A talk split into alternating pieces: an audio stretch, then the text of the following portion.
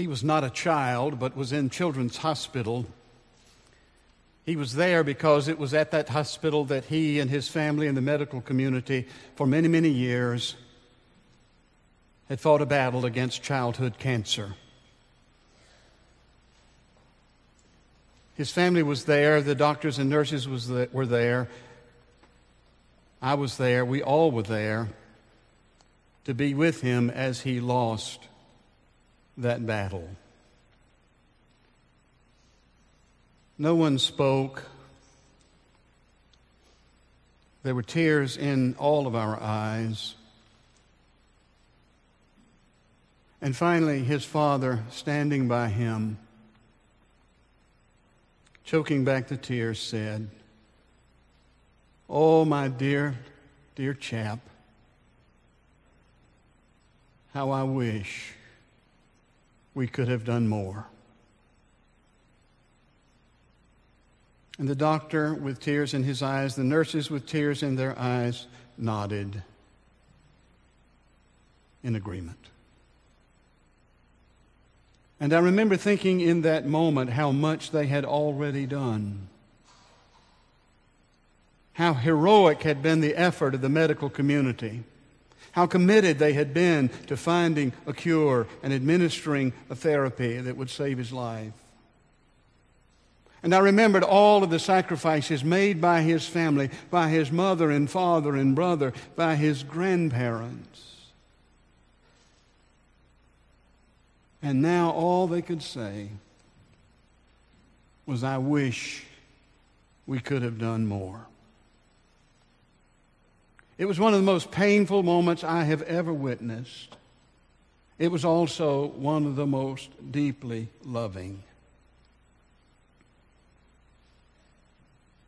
When Jesus calls us to cross bearing, he calls us really to love. Because love, if it is real, sooner or later will hurt. True love suffers.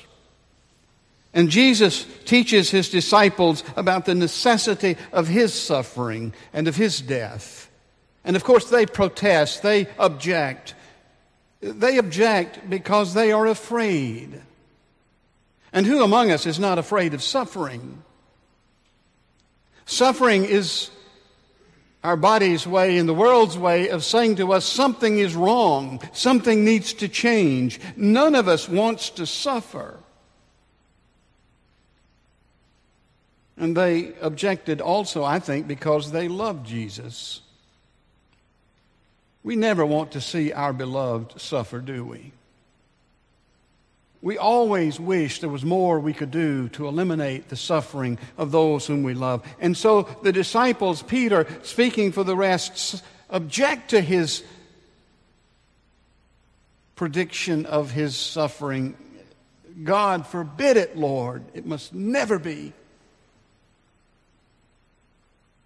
But Jesus persists because Jesus knows that he and his Father intend to love the world to the final, full measure.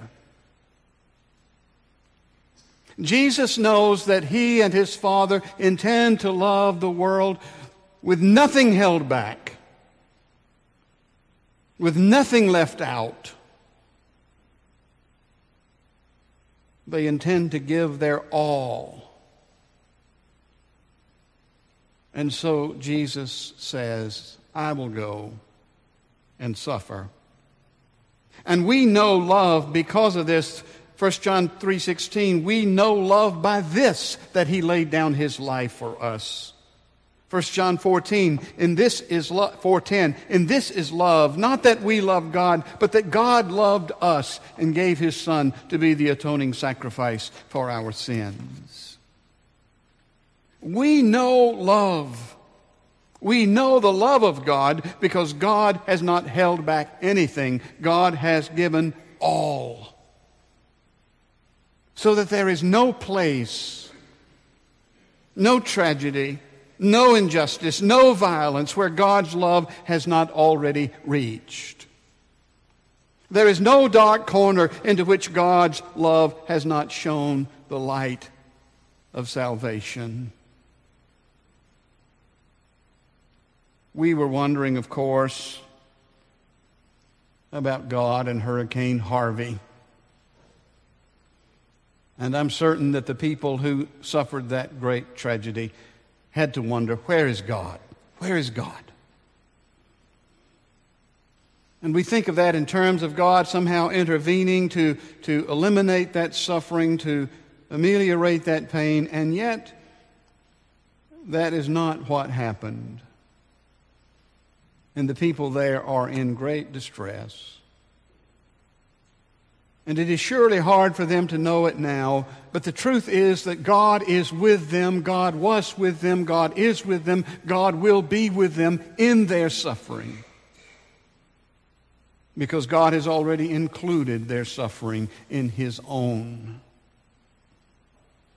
And so Jesus teaches us about the necessity of our own suffering. He says, Whoever would follow me, whoever would be my disciple, whoever would go with Jesus all the way, whoever would follow Jesus into that place to which he is trying to lead us all, whoever would know the fullness of who he is, must deny self must deny the false self, must deny the small self, the, the, the frightened, the immature self, the self centered self, the self defined by anything other than Jesus, uh, must deny, really, that most basic of human instincts, that of self preservation, must move beyond the concern of self preservation. Whoever would follow me must deny self, must deny the false self, take up the cross. Take up the cross, move into life with an essential vulnerability, a willingness to love even until it hurts.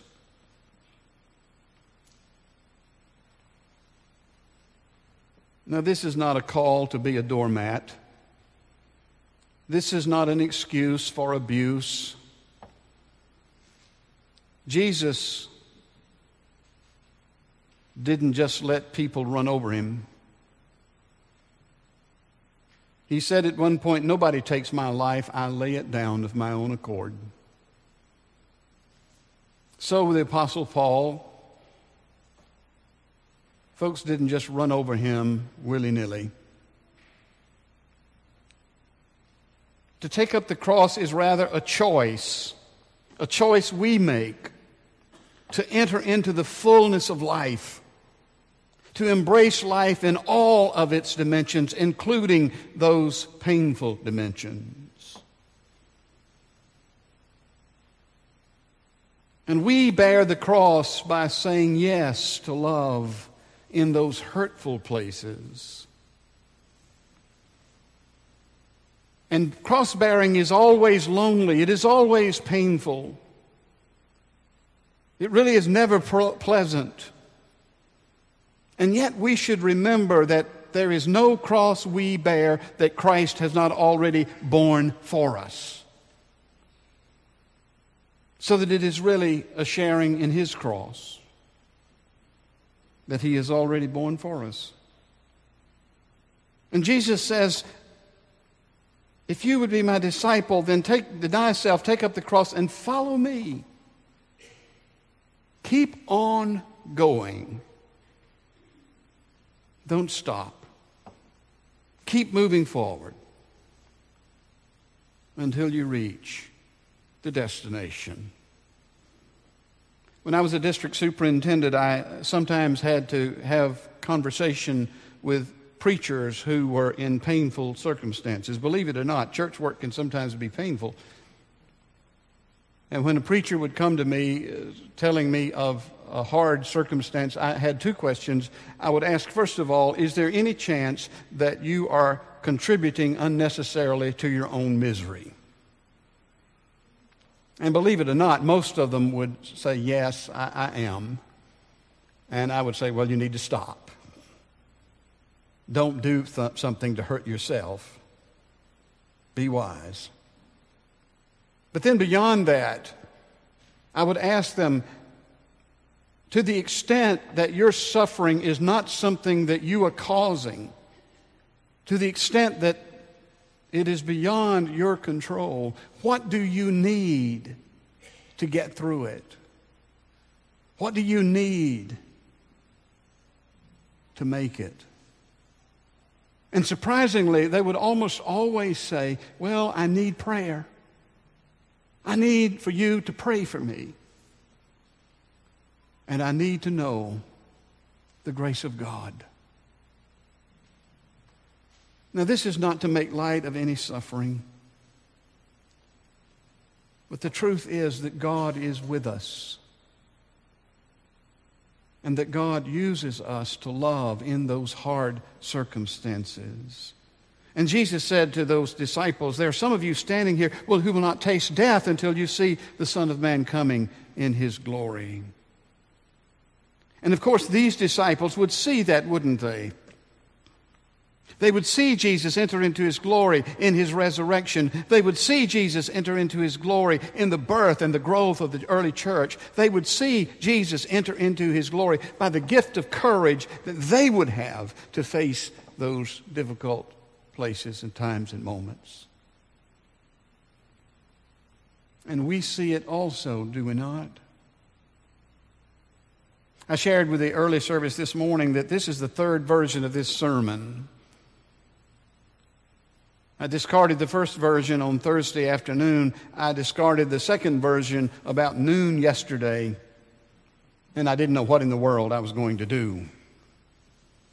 Preach a bad sermon, perhaps, but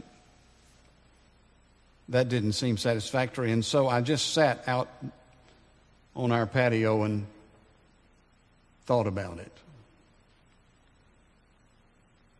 And the story that I told you at the beginning of this sermon came into my mind.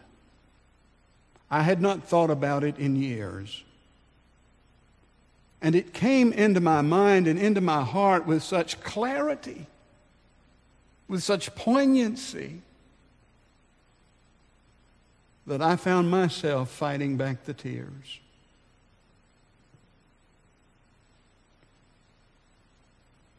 And so I would say that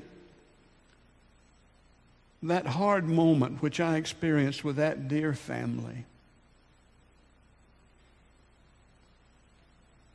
has given substance to the gospel on this Sunday morning, all those years later. And so God is able to weave into His will all of those hard experiences. And we will see it in Houston. We will see it in the determination of those who are there to have faith, to keep going, to not give up. We will see it in the responsible actions of leaders. We will see it in the outpouring of compassion. We will see it in the United Methodist Committee on Relief. We will be there until the end. We are seeing it already this morning in your contributions to UMCOR.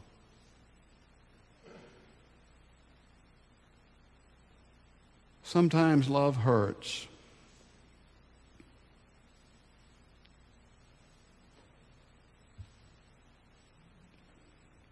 Holy Communion reminds us of that, doesn't it? Broken bread. Bread that is blessed, then broken, then shared. And so we are blessed and broken and shared. And so, with gratitude, with confidence, we come to make our offerings. We come to the Lord's table to receive the means of grace. In the name of the Father, Son, and Holy Spirit, amen.